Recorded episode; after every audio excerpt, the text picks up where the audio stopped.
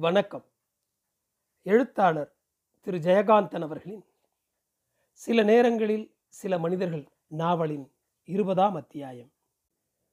ஒரு வாரமாச்சு கணேசன் வீட்டுக்கு அம்மா போயிட்டா.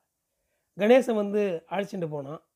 அன்னைக்கு வீட்டில் பெரிய சீன் என்னை அடிக்க வரான் கணேசன். அம்மா வந்து தடுத்து இழுத்துட்டு போகிறா இவன் அடிக்கிறதானே அடிக்கட்டுமே. நன்னா அடிக்கட்டும். இவங்ககிட்ட நான் அடி வாங்கினது இல்லையா என்ன? அடிக்க அதிகாரம் இல்லாதவனா இவன்? என்னை நினச்சிண்டு பேசாமல் கையை கட்டின்னு நிற்கிறேன் நான். சின்ன பொண்ணா பாவாடை சட்டை போட்டுன்னு இருந்தப்ப என்னை விளையாடுறதுக்கு போகப்படாதுன்னு பெரியவன் இல்லையா இவன்? அடிக்க வருவானே. நான் அழுதுண்டு போடான்னு வைவேனே. அதையெல்லாம் நினச்சிண்டு பேசாமல் நிற்கிறேன் அவள் எல்லாரும் என்ன பேசுகிறான்னு எனக்கு புரியல. ஏதோ பாஷை தெரியாமல் சினிமா பார்க்குற மாதிரி ஒரே சத்தமாக இருக்குது அவள் வருத்தமும் கோபமும் ஆத்திரமும் தான் எனக்கு புரியுறது. நான் ஒன்றும் பேசலை. நடக்கிறதெல்லாம் நடக்கட்டும்னு நினைக்கிறேன். எனக்கு கோபமோ வருத்தமோ அழுகையோ ஒன்றும் வரல. அவள் நினைக்கிறதுக்கும் ஆத்திரப்படுறதுக்குமான காரணம் எனக்கு நன்னா புரிஞ்சாலும் அதுக்காக எனக்கு மனசில் வருத்தம் வரல. நான் ஆஃபீஸ்லேருந்து வீட்டுக்கு வர்றச்சே கணேசன் வந்து கூடத்தில் நின்றுருக்கான் மாமா ஊருக்கு புறப்பட வேண்டியவர் நான் வர்றதுக்கு காத்துட்டுருக்கார் நான் டாக்ஸியில் வந்து இறங்குறேன். இதே டாக்ஸியில் அவர் போகணும். ஆனால் டாக்ஸியை அனுப்பிடுறார். இந்த கலையபுரத்தில் இப்படியே விட்டுட்டு போகப்படாதுன்னு நினைக்கிறார் போல. கணேசன் வந்ததுலேருந்து நின்றுட்டு தான் இருக்கான் போல இருக்கு. கத்தின்ண்டே இருக்கான் போல இருக்கு. அம்மா பெருசாக ஒரு துணி மூட்டையை இறுக்கி இறுக்கி கட்டின்னு இருக்கிறா. அழறா. என்னமோ பாட்டு பாடுற மாதிரி அழுதுண்டே.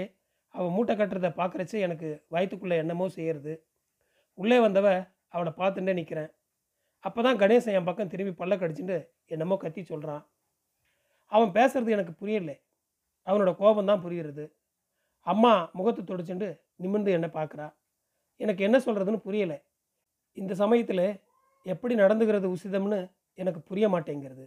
நான் பேசாமல் நிற்கிறேன் இத்தனை வருஷமாக இல்லாமல் இன்னைக்கு இவளை அம்மான்னு கூப்பிட்ட நேரம் இவளுக்கும் எனக்கும் ஒட்டு இல்லாமல் பிரிச்சிட போகிறதுன்னு என்னமோ நினச்சுட்டே நிற்கிறேன் அம்மா என்னை தனியாக இப்படி விட்டுட்டு எங்கேம்மா போகிறேன்னு நான் கேட்கணுமோ?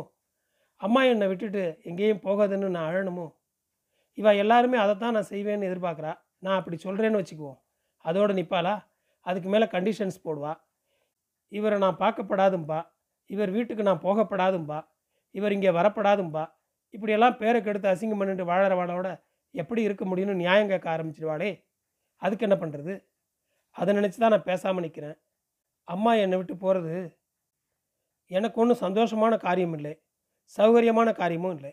ஆனால் அவள் என்னை விட்டு போயிடுறது தான் நியாயமான காரியம்னு எனக்கு படுறது.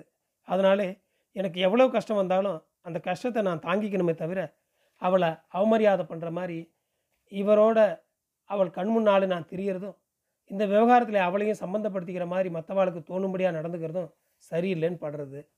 அதனால தான் அவள் நியாயங்களை எதையும் நான் காதில் போட்டுக்கல்ல. அம்மாவை போகாதேன்னு தடுக்கல பேசாமல் என் ரூமுக்குள்ளே போயிடுறேன். ஹாலில் கணேசன் கத்தின்னு இருக்கான் மாமா அவனை அதட்டி சமாதானம் பண்ணுறார் போல இருக்கு. சித்த கழித்து நான் வெளியே வர்ற போது மாமா என்கிட்ட சொல்கிறார் கங்கா உங்கள் அம்மாவை என்னவோ நீ விரட்டுற மாதிரி இவன் பேசுகிறானே அவளா தானே காலையிலேருந்து புறப்படுறேன் புறப்படுறேன்னு புலம்பின்னு இருக்கா இப்போ இங்கே ஒன்றும் நடந்துடலே. அம்மா இங்கே தான் இருப்பாள்னு இவனுக்கு நீ சொல்லு உன் வாயாலேன்னு என்னை மாட்டி வைக்க பார்க்குறார் மாமா. நான் உதட்ட கடிச்சின்னு மாமாவை பார்க்குறேன். அம்மா என்னமோ மாமா சொன்னதை ஆட்சேபிக்கிற மாதிரி புலம்பிண்டே மூட்டையை தூக்கி இடுப்பில் வச்சுட்டு கிளம்புறா. நான் அம்மாவை திரும்பி பார்த்து சிரிஞ்சுட்டே கூப்பிடுறேன். அம்மா உனக்கு எனக்கு என்ன சண்டையா? எதுக்கோ கோவிச்சுட்டு போகிற மாதிரி இவ்வளோ அவசரமாக எங்கே போகிற இங்கே வா. உன்னோட எனக்கு கொஞ்சம் பேசணும்னு அவள் கையை பிடிக்கிறேன். பிடிச்சு அறைக்குள்ளே அழைச்சிட்டு போகிறேன் அவளுக்கு ஒன்றும் சொல்ல முடியல. குழந்த மாதிரி நான் பிடிச்ச பிடியிலே பேசாமல் என்னோட வர்றா.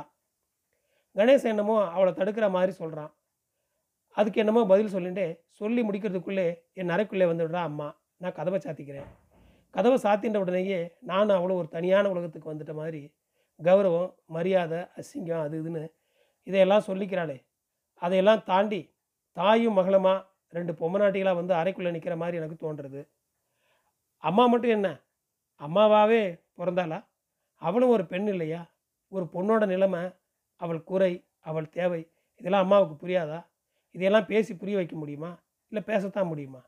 அதுவும் அம்மா கிட்ட ஒரு பொண்ணு பேசாமலே புரிஞ்சுட்டா தானே அந்த அம்மா ஒரு அம்மா. நான் அவளை பார்க்குறேன். அவளும் என்னை பார்க்குறா கண் கலங்குது. அம்மாவோட முதுகுக்கு பின்னாலே கதவு மூடி இருக்கு. இடுப்பில் துணி மூட்டையும் வச்சுட்டு நான் சொல்கிற விஷயத்த கேட்டுட்டு உடனே புறப்படணும்னு அவசரமாக நிற்கிறா அம்மா. எனக்கும் அவகிட்ட சொல்ல வேண்டிய விஷயங்கள் ஒரு நாள் பூரா கொட்டினாலும் தீராது போல் இருக்கு. என்னடி சொல்ல போகிறேங்கிற மாதிரி அம்மா நிற்கிறா நான் உன்னை விரட்டலையே அம்மா. ஆனால் நீ போய் வேற எங்கேயாவது இருக்கிறது உனக்கு கௌரவம்னு நான் நினைக்கிறேன். இப்படி நான் சொல்கிறத நீ அசிங்கமாக ஏதாவது அர்த்தம் பண்ணிக்காது. நான் அப்படியெல்லாம் கெட்டு போகிறவள் இல்லை. நான் வேணும்னு தான் இப்படி பேர் எடுக்கிறேன். இந்த பேராவது எனக்கு வேண்டாமா? என்னை பெத்தவள் நீயாவது நம்புவேன்னு சொல்கிறேன் எனக்கு இவரோட இப்படி தான் வாழ்க்கைன்னு நான் தீர்மானம் பண்ணிட்டேன். ஆனால் அது காம்படையாம் பொண்டாட்டி வாழ்க்கைன்னு அர்த்தம் இல்லையம்மா அந்த மாதிரி வாழறதுக்கு நானும் அவரும் தகுதி உடையவா இல்லை. என் வாழ்க்கையில் இப்படி இருக்கிறத விட இன்னொரு மாதிரி இருக்கிறது. அது உன்னோடையே இருக்கிற வாழ்க்கையானாலும் அது நியாயம்னு எனக்கு தோணலை. அதுக்காக நீ எங்கேயும் போய் யாருக்கும் பாரமாக இருக்க வேண்டாம். இந்த வீடும் நானும் நான் சம்பாதிக்கிறதும் உன்னோட தான் நீ யார் கையையும் எதிர்பார்க்க வேண்டாம். எப்போ வேணும்னாலும் நீங்கள் வந்து உனக்கு என்ன வேணும்னாலும் எடுத்துகிட்டு போகலாம். கணேசன் இப்போ என்னை பழி தீக்கிறதுக்கு கோபத்தில் உன்னை அழைச்சிட்டு போனாலும் எனக்காக அவனை விரோதிச்சுண்டு நீ முன்னே வந்ததுக்காக நாளைக்கு குத்தி குத்தி பேசுவான். அவன் பேசலைனாலும் மன்னி பேசுவா. அவனும் பேசுவான். மன்னி அவனை பேச வைப்பா. அப்படி அவள் பேசினாலும் தப்பில்லை. ஏன்னா நான் இப்படி ஆயிட்டனே. அதனாலே அவள் பேசுறது நியாயம்னு நீயும் வருத்தப்படுவே. அதனால தான் சொல்கிறேன் நீ கோவிச்சுண்டோ என்னோட சண்டை போட்டுட்டே போகிறதா இருக்கப்படாது. நான் என்னமோ என் இஷ்டப்படி இருக்கிறது உனக்கு பிடிக்கலன்னு நீ உன் மக வீட்டுக்கு போகிற இதில் அழுகை என்ன? சத்தம் என்ன? சண்டை என்ன? இல்லை மத்தியாசம்தான் என்ன? இந்தா நீ போகும்போது வெறுங்கையோடு போக வேண்டாம். அவன் குழந்தை குட்டிக்காரன்னு பீரோவிலேருந்து பணம் எடுத்து கொடுக்குறேன். எவ்வளவுன்னு எண்ணி பார்க்கல. இதையெல்லாம் நான் யோசித்து யோசித்து அவகிட்ட சொல்லி முடிக்க அரை மணிக்கு மேலே ஆறுது. அம்மா நான் பேசுகிறதையெல்லாம் பிரம்ம பிடிச்சவ மாதிரி வெறிச்சு பார்த்துட்டு வாயை திறக்காமல் கேட்டுன்னு நிற்கிறா என்னமோ நினச்சிட்டு கண்கலங்கிறா நான் கொடுக்குற பணத்தை வாங்கி வச்சுக்கிறா. இவ்வளவுதான் சொல்லணுமா? இன்னும் ஏதாவது சொல்கிறதுக்கு இருக்காங்கிற மாதிரி என்னை பார்க்குறா கொஞ்சம் பொறுத்து நான் சொல்கிறேன் மாமா ஊருக்கு புறப்பட்டு நின்று இருந்தவர். உன்னாலே தடங்களாகி தங்கிடப்படாது. நான் ஒருத்தியாக சமைச்சு சாப்பிட்டுண்டு ஆஃபீஸுக்கு போகிறதே பெரிய காரியம். இவரையும் கவனிச்சுக்க என்னால் ஆகாது. அவர் அனுப்பிச்சிட்டு அப்புறமா நீ போ. எங்கே போயிட போகிறியா இதோ திருவல்லிக்கேணி தானே மாமா வந்தால் நான் சொல்லி அனுப்புகிறேன் அப்போது நீ வருவியோன்னோ கேட்டுண்டே ரொம்ப சகஜமாக கதவை திறந்துட்டு வெளியே வரேன். என்ன அவகிட்ட பேச்சுன்னு என்னமோ கணேசன் அம்மா மேலே எரிஞ்சு விழுறான். இவளும் பதிலுக்கு என்னமோ சொல்லி அவனை அடக்கிறா. அண்ணா ஊருக்கு போகணுமே. அதை மறந்துட்டு மூட்டையை கட்டிட்டு புறப்படுறங்கிறியே. சித்தையரு உனக்கு காஃபி தரேன். அண்ணா நீங்கள் சாப்பிட வாங்கன்னு அம்மா கூப்பிடுற போது அவள் குரலில் ஒரு தெளிவு இருக்கிறது எனக்கு மட்டும் புரியுது. கட்டின மூட்டை சோஃபா மேலே கிடக்கு. மாமா சாப்பிட போகிறார் மாமா இப்போ கூண்டு புலி மாதிரி அடங்கி கிடக்கிறார். இந்த விஷயத்துல தான் தான் என்ன பண்ணுறதுன்னு அவருக்கு புரியல. அதுவும் இவரை நேருக்கு நேர் சந்தித்தப்புறம் மாமாவுக்கு ஒரு காம்ப்ளெக்ஸ் ஏற்பட்டுருதுன்னு எனக்கு தோன்றுறது அம்மா மாதிரி இதுக்காக ஆத்திரப்படுறதோ சண்டைக்கு நிற்கிறதோ சரியில்லைங்கிறது மட்டும் இல்லை. அதனால பலனும் இருக்காதுன்னு மாமா புரிஞ்சுன்னு இருக்கார். அந்த ஜென்டில்மேனை சந்தித்ததுக்கு அப்புறம் என்னோட பேசுறதுக்கு அவருக்கு நேரம் இல்லை. அம்மா என்னை விட்டுட்டு போகிறது அவருக்கும் சரின்னு தோன்றது போல் இருக்குது இல்லைன்னா ஒரு வாரத்தில் அவளை தடுத்து நிறுத்த அவராலே முடியும். அப்படி அவர் கண்டிப்பாக சொன்னால் அம்மா மீறி போக மாட்டாள். ஒரு மாதிரியான அண்டர்ஸ்டாண்டிங்கில் தான் அவள் புறப்படுறதும் இவர் வேண்டாங்கிறதும் நடக்கிறது. ஒருவேளை நான் தனியாக எடுத்து தனக்கும் வசதின்னு நினைக்கிறாரா மாமா? ஆனால் அன்னைக்கு சாயந்தரமே மாமா புறப்படுறார். போகிறச்சே என் ரூமுக்குள்ளே வந்து என் ரெண்டு தோளையும் இறுக்கி பிடிச்சிட்டு நமஸ்காரம் பண்ணின அவளை எழுப்பி நிறுத்தி ஆசீர்வாதம் பண்ணுற மாதிரி சொன்னார். You have won the game நீ ஜெயிச்சிட்ட. ஆனால் ஜாக்கிரதையாக இரு. உங்கள்கிட்ட எனக்கு நிறைய பேசணும். அடுத்த வாரம் நான் வருவேன். அப்போ பேசுவோம். இப்போ நான் வரட்டுமா? புத்திசாலியாக இரு. நீ புத்திசாலி தானே? என்று கன்னத்தை கிள்ளிவிட்டு விடைபெறுகிறார். வெளியே வந்து அம்மா கிட்ட சொல்கிறார் உன் மனசுக்கு ஆறுதலாக இருக்கணும்னா கொஞ்ச நாள் போய் கணேசன் ஆற்றுல தான் இறான் நான் இப்படி தான் இந்த விஷயத்தை பார்க்குறேன் அவங்ககிட்ட மட்டும் உனக்கு என்ன விரோதமா? கணேசா நான் வரேன். மாமா கணேசங்கிட்ட அதிகம் பேச மாட்டார். அவன் மரியாதை கெட்டவனாம். அப்போவே என்னை அவன் ஆற்றை விட்டு விரட்டினப்போ அழைச்சிட்டு போக மாமா வந்தார். அப்போவே இவரை இவன் மரியாதை குறைவாக பேசிட்டான். மாமா போகிறார் கொஞ்ச நாளைக்கெல்லாம் அம்மாவும் கணேசனும் போயிடுறா. இந்த ஒரு வாரமாக நான் தனியாகத்தான் இருக்கிறேன். தனிமை தான் கடைசியாக நான் ஜெயிச்சுட்ட பலனாக எனக்கு கிடைச்சிருக்கு. தனியாக இருக்கிறது ரொம்ப கஷ்டமாக வெறுமையாக இருக்குது நான் எப்போவும் எனக்குள்ளேயே தனியாக ஒதுக்கமாக தான் இருக்கேன். இருந்தாலும் ஃபிசிக்கலாக ஏற்படுற இந்த தனிமை தனியாக இருக்குங்கிற பிரஞ்சங்களை ஏற்படுற வெறுமை பயமாக இருக்குது இந்த சின்ன வீட்டிலே நரையிலே நட்ட நடு ராத்திரியிலே இருட்டிலே தலைக்கு மேலே சுற்றுற ஃபேனை வெறிச்சு பார்த்துண்டு இதை படுத்திருக்கிறேனே.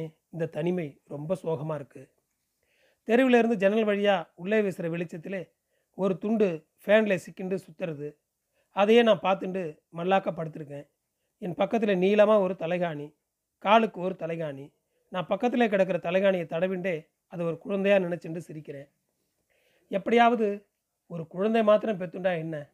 வயசு முப்பதாகுது என்னுடைய அம்மா இருக்கிறதானாலும் இன்னும் எவ்வளவு காலத்துக்கு இருக்க போகிறா அவளுக்கு அப்புறம் எனக்கு யார்? நான் யாருக்காக இதெல்லாம் சம்பாதிக்கணும்? கணேசன் குழந்தைகளுக்காகவா கணேசன் பசங்களில் யாரையாவது தத்து எடுத்துக்கலாம். கணேசன் சம்மதிக்க மாட்டான். நானே ஒன்று பெத்துண்டா என்ன? நானே வா. இவருடைய சிச்சி. பின்ன எப்படி? குழந்தையும் செக்ஸும் சம்மந்தப்படாமல் இருந்தால் எவ்வளவு நன்னா இருக்கும். இப்போல்லாம் ஃபேமிலி பிளானிங்னு தீவிரமாக பிரச்சாரம் பண்ணுறாளே அது அப்படி தானே செக்ஸ் மாத்திரம் தனியாக இருக்கணும். அதனால் குழந்தை உண்டாயிடப்படாதுங்கிறது தானே ஃபேமிலி பிளானிங் அதாவது செக்ஸ் வேணும் குழந்தை வேண்டாம். எனக்கு அதுவே வேறு மாதிரி தோன்றுறது. செக்ஸ் வேண்டாம் குழந்தை வேணும். Is it possible yes it is possible நிச்சயமாக இது நடக்கக்கூடியது தான் எவ்வளவு கற்பனாலங்காரமாக யோசித்தாலும் சயின்ஸ் அதையெல்லாம் காரியாம்சமாக ஆக்கிடுற ஏஜ் இல்லையா இது? இது முடியும். குழந்தை இல்லாத தம்பதிகள் அந்த முறையை கையாள்றாளாம். செயற்கை முறையிலே கருத்தரிக்க வைக்க முடியுமா ஒரு இன்ஜெக்ஷன் மூலமாக அது முடியுமாம்? உயிரணுக்களை ஸ்டோர் பண்ணி வச்சிருப்பாளாம். அதை ஒரு கன்னிப்பெண்ணுக்கு இன்ஜெக்ட் பண்ணினா கூட எல்லாரையும் மாதிரி அவளும் கர்ப்பமாயிக்கலாமாம். காலத்திலே குழந்தை பெப்பாலாம் அப்படி ஏதாவது பண்ணிண்டா இங்கே யார் நம்புவா? அப்படி நான் பண்ணிண்டா என்ன? அப்போவும் இவர்கிட்ட நான் குழந்தை பெத்துண்டதா தான் எல்லாரும் சொல்லுவா. சொல்லட்டுமே எல்லோரையும் முட்டாளாக்குறதுக்கு இப்படி ஒரு காரியமா? ஓ ஹவு ஃபண்டாஸ்டிக் என்னென்னமோ குருட்டாம்போக்கில் யோசிச்சுட்டு படுத்திருக்கிறேன் தனியாக இன்னும் ஆறு ஏழு மணி நேரம் இப்படியே தான் படுத்துருக்கணும். அப்புறம் பால்காரன் வருவான். பால் வாங்கி வச்சுட்டு இவரும் மஞ்சுவும் வர்ற வரைக்கும் காத்திருக்கணும். அப்புறம் வாக்கிங் போகணும். வந்ததும் அவசர அவசரமாக சமைக்கணும். முந்தா நாள் குக்கர் வாங்கினப்புறம் சமையங்கிறது ஒரு ப்ராப்ளம் இல்லை. மேட்ரு ஆஃப் மினிட்ஸ் அன்றைக்கி வீட்டை புட்டிண்டு இவரோட வாக்கிங் புறப்படுறச்சு இவர் கேட்குறார் வீட்டில் அம்மா இல்லையா? அண்ணா வீட்டுக்கு போயிருக்காள்னு சொல்கிறேன் நேத்திக்கு சொல்கிறார் ஏதாவது சண்டையா? அம்மா கோச்சிக்கின்னு போயிட்டாங்களான்னு. அதெல்லாம் இல்லைன்னு சொல்லி வச்சேன். ஆனாலும் இவர் புரிஞ்சுண்டார். மனுஷர் லேசுப்பட்டவர் இல்லை. வர ஞாயிற்றுக்கிழமை மஞ்சுவையும் இவரையும் இங்கே வர சொல்லியிருக்கேன். நேற்று ஞாயிற்றுக்கிழமை. நேற்றுக்கு கூட நான் தான் அங்கே போயிருந்தேன். ஆனால் நேற்றுக்கு ஒரு அதிசயம். இத்தனை நாளாக வெளியே வராத பத்மா நேற்று அடிக்கடி கண்ணிலே பட்டுன்னு இருந்தாள். ஆனால் எங்கிட்ட பேசலை. பார்த்த உடனே ஸ்மைல் பண்ணினா அது கூட சும்மா ஒரு மேனர்ஸுக்கு தான். என்னமோ அவளுக்கு என்னை பிடிக்கலன்னு மட்டும் அவள் முகத்தில் எனக்கு தெரியுறது. எப்படி பிடிக்கும்? அப்போ தான் எனக்கு தோணித்து இவ ஆற்றுலே வந்து நான் தினந்தோறும் இப்படி மணிக்கணக்காக டேரா போடுறது நன்னா இல்லைன்னு. இப்போ தான் எனக்கு யாருமே இல்லையே. இவரையும் மஞ்சுவையும் நம்ம ஆற்றுல அழைச்சிட்டு பேசிகிட்டு இருக்கலாமேன்னு நினச்சேன். அதுக்கு ஆரம்பமாக தான் நெக்ஸ்ட் சண்டே நம்ம ஆற்றுலே நாம் மீட் பண்ணுவோம். மஞ்சு நீ அங்கே வந்துடுன்னு கூப்பிட்டேன். மஞ்சுவுக்கு ரொம்ப சந்தோஷம். சும்மா கூப்பிட்டா எப்படி? விருந்து உண்டான்னு கேட்குறார் இவர். விருந்துக்கு ஏதாவது ஒரு ஹோட்டலுக்கு போவோம்னு சொல்கிறாள் மஞ்சு. ஒய் ஏன்? எங்கள் ஆற்றுல விருந்துண்டு நானே எல்லாம் தயார் பண்ணுவேன். மஞ்சு வில் ஹெல்ப் மீன்னு கேட்குறேன் நான். Oh, ஓஎஸ் உங்களுக்கு எல்லா உதவியும் நான் செய்வேன். அப்பா பாஷையில் விருந்துன்னா நான் வெஜிடேரியன் ஆச்சேன்னு ஹோட்டலுக்கு போகலாம்னு நான் சொன்னேன் என்று விளக்கம் தருகிறாள் மஞ்சு.